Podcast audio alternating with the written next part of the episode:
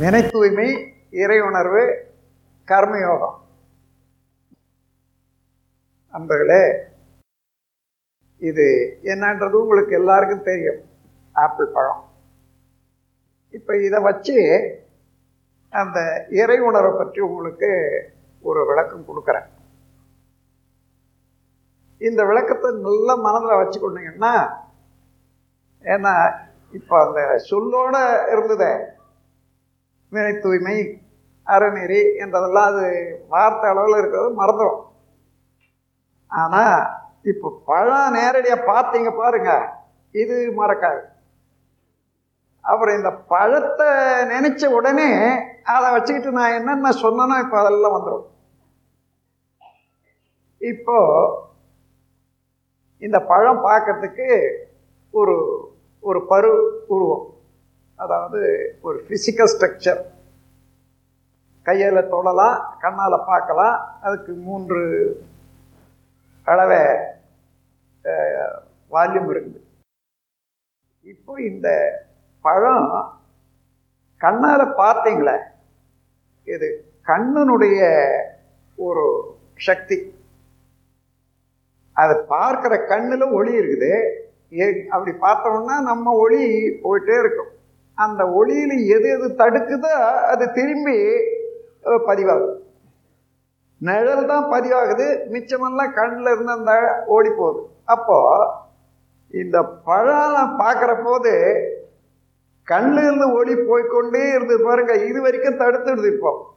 அந்த தடுத்தது இப்போ உங்களுக்கு கண்ணில் வருது. கண்ணில் வந்த உடனே அது சுருங்கி மூளையில் போகிற போது அலையாகி அது கருமையத்தில் போய் நலிச்சு போகுது. இப்போ மறுபடியும் நாம் என்ன பார்த்தோம் ஆன்ற போது அப்படியே பழம் இதே பழம் வரும். எத்தனை தடவை வரும்? அத்தனை தடவை எத்தனை ஆயிரம் தடவை நினைச்சாலும் அத்தனை ஆயிரம் தடவை. நான் ஒரு பழம் போட்டோம் இத்தனை பழம் வருதே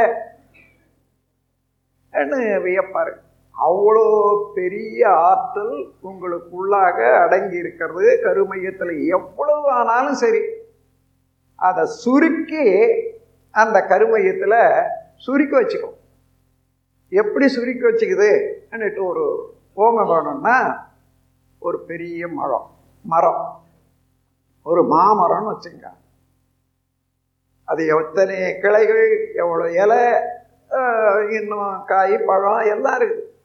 அதுலேருந்து ஒரு பழம் பழம் அந்த பழத்துக்குள்ளாக இருக்கக்கூடிய விதையில் ஒவ்வொரு விதையிலையும் இந்த மரம் சுருங்கி இருப்பார் அதான் கரு அமைப்பு அது எப்படி தெரியும்?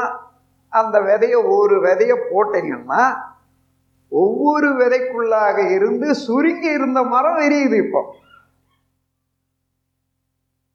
அதே போலதான் நாம் பார்க்குற பொருளெல்லாம் சுருங்கிடுது இல்லாத போல சுருங்கி அடங்கி இருக்குது மறுபடியும் அது விரித்து காட்டுது.